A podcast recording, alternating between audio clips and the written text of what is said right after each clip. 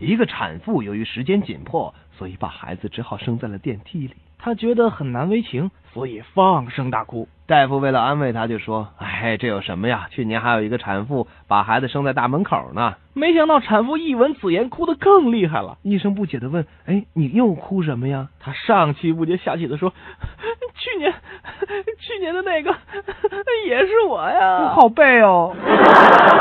一家三口搬进了新居，可是做丈夫的和儿子都不喜欢保持家里的清洁卫生。太太没有办法，就在客厅里面贴了个纸条，上面写着：保持卫生，人人有责。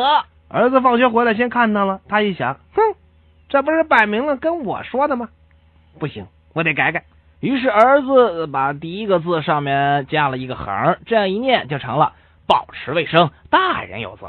接着丈夫也下班回来，他一看，呀呵，这不明摆着说我呢吗？不行，我也得改改。他于是又把那个大字加了一点儿，在后面那个人字上面也加了一横一点儿。结果太太买菜回来之后，看见墙上贴着这样的字样：保持卫生，太太有责。